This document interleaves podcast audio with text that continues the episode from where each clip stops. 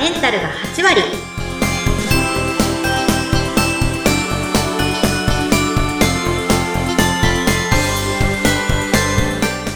いらっしゃいませ。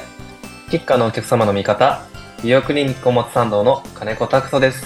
インタビュアーの土井さとみです。どうぞよろしくお願いいたします。女性のための頭皮改善サロン、フェムケアサロンキッカが、頭皮と心と体のお話を悩める女性の皆さんにお届けして、あなたをまるっとお元気にしてくれる番組です。よんかいシリーズで涼子先生に代わりまして、えー、今日もキッカのお客様を健康面でサポートしてくれる強い味方、提携クリニックの美容クリニック表参道院長、金子拓人先生をお迎えしています。今日がその一区切りよんかいめということになりました。早いですね。ね、早いですね。いろんなお話伺って、はい、まだお話ししたいことの、そうですね、にパーセント ぐらいしかお話できてないですけども。少などんなにいっぱいお伝えしたいことがあるんでしょう。これはもうね。はい、健康はやっぱ深いですね。ね、そうですね。金子先生、えー、きっとまた再登壇してくれるような予感がしますね。あ, すありがとうございます。で、この一区切りのよんかいめ、テーマはどんなことですか？はいはい、今日はですね、グルテンフリーのすすめということでお話ししたいと思います。うーん、グルテンっていうのは、つまりは小麦のことで合ってます？はい、おっしゃる通りです。うーん、小麦に含まれるアレル、アレルゲン物質、ね、グルテンっていうものが入ってまして、はい、まあ、これが結構体にとってはいろいろ良くないことをするっていうところで、まあ、最近注目されていますね。あ、そうなんですね。グルテンってアレルゲン物質なんですか？はい、アレルゲン物質で、えー、本当にいろんなものの原因になります。で、えー、アレルギーもですね、いろんなアレルギーがありまして、まあ、大きくですね、即時型のアレルギー、えー、すぐ、すぐに来るアレルギーと、遅く来るアレルギーですね。うんうん、遅延型アレルギーと、遅く来るアレルギーっていう二つがあります。うーん、はい。で、その遅延型アレルギーの代表物質が、このグルテンなんですね。あ、そうなんですか。はい、で、どんな症状が、はい、ごめんなさい、起きるかっていうと、はい、えー、本当に多彩なことが起きます。んまあ、例えば肌荒れですね。えーうん、あとはメンタル系のメ、メンタル系に対して影響があったりですとか、あとは抜け毛の原因になってくることもありますね。そうなんですか。食べ物なのにメンタルに影響を及ぼすってことがあるんですか？そうなんです。遅延型アレルギーって本当に胃腸の症状だけではなくて、もう全身の症状として現れるので、はい、メンタルもありますし、あとホルモンバランスが崩れたりとか、自律神経がこう乱れてしまう、そういうことにもつながりますね。うーん、そうなんですね。とはいえ、金子先生、世の中というか、まあ、あの、そこら中にグルテンというか小麦溢れてますね。溢れてますよね。ねえ。もう前回お話したコンビニの食べ物もほとんどのものが、その小麦が入ってますよね。あ、そう、あ、そっか。もうチョコレートも小麦が入ってるっていうことですよね。そういうことですね。えー、えー、お菓子も、えー、お菓子、麺類、パン、全部小麦が入ってますよね。そうですよね。もう、あの、もしかしたら朝、パンを食べて、お昼にラーメン食べて、はい、夜はパスタみたいな、一日中小麦を食べるみたいな日になる。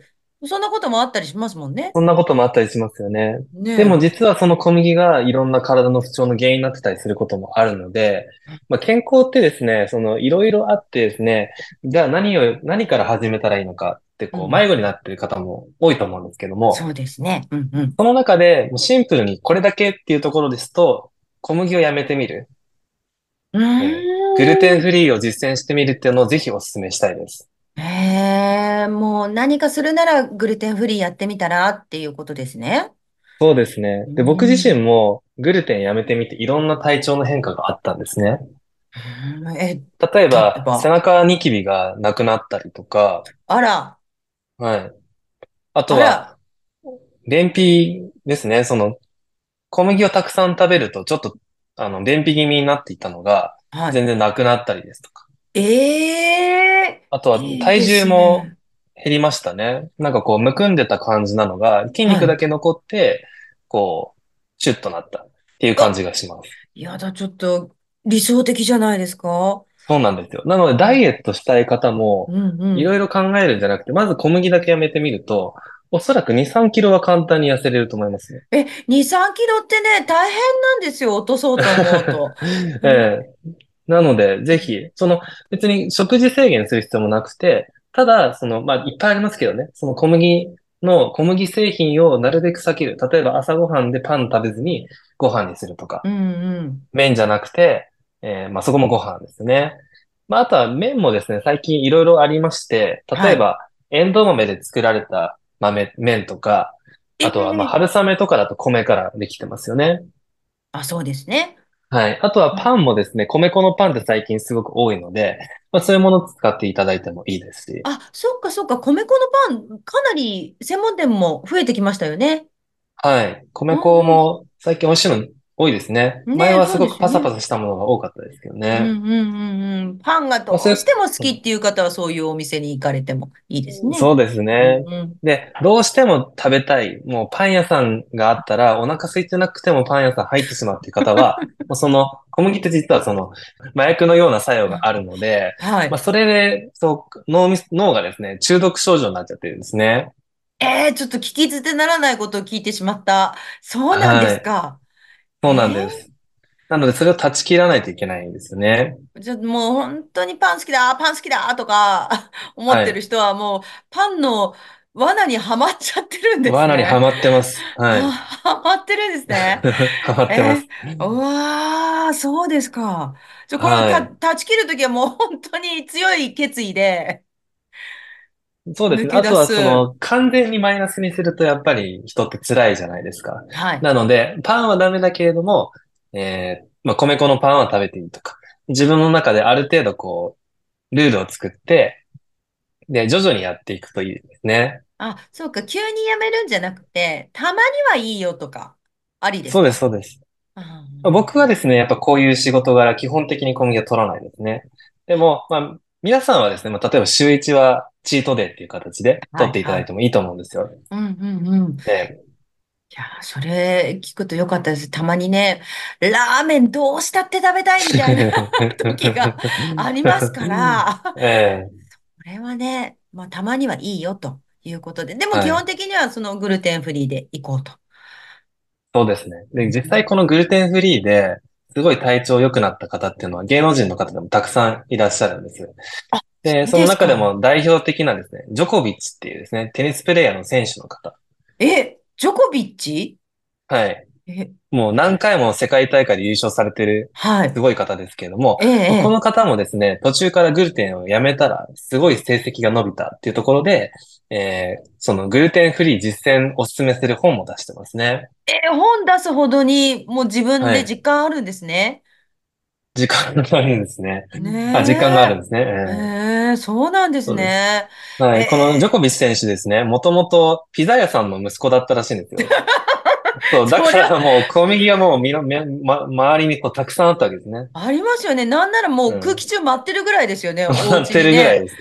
はい。えー、そうなんですか。で、ある時小麦をやめてみたらどうかっていうところで言われて実践してみたらですね、もうその、にしゅうかんごからですね。だいたいこういうのってにしゅうかんでこう、体の体調って変わってくるんですけども、えー、すごいエネルギーに溢れて、で、体も軽くなり、で、睡眠の質も高まったっていうところで、あ、もうこのグルテンフリーはやばいぞっていう風になって、で、そこから大会もいろんなものにどんどん優勝して、した、いったっていう経緯がありますね。ええー、そうなんですか。いや、今のお話伺って、今ハッとしました。じゅういちがつに金子先生に、その、まあ、小麦をちょっと控えたらっていうお話を伺ってから、我が家はすっかりグルテンフリーになったんですね。あ、そうなんですか。そうなんですよ。で、今気づいたんですけど、そういえばその頃から睡眠の質が良くなりました。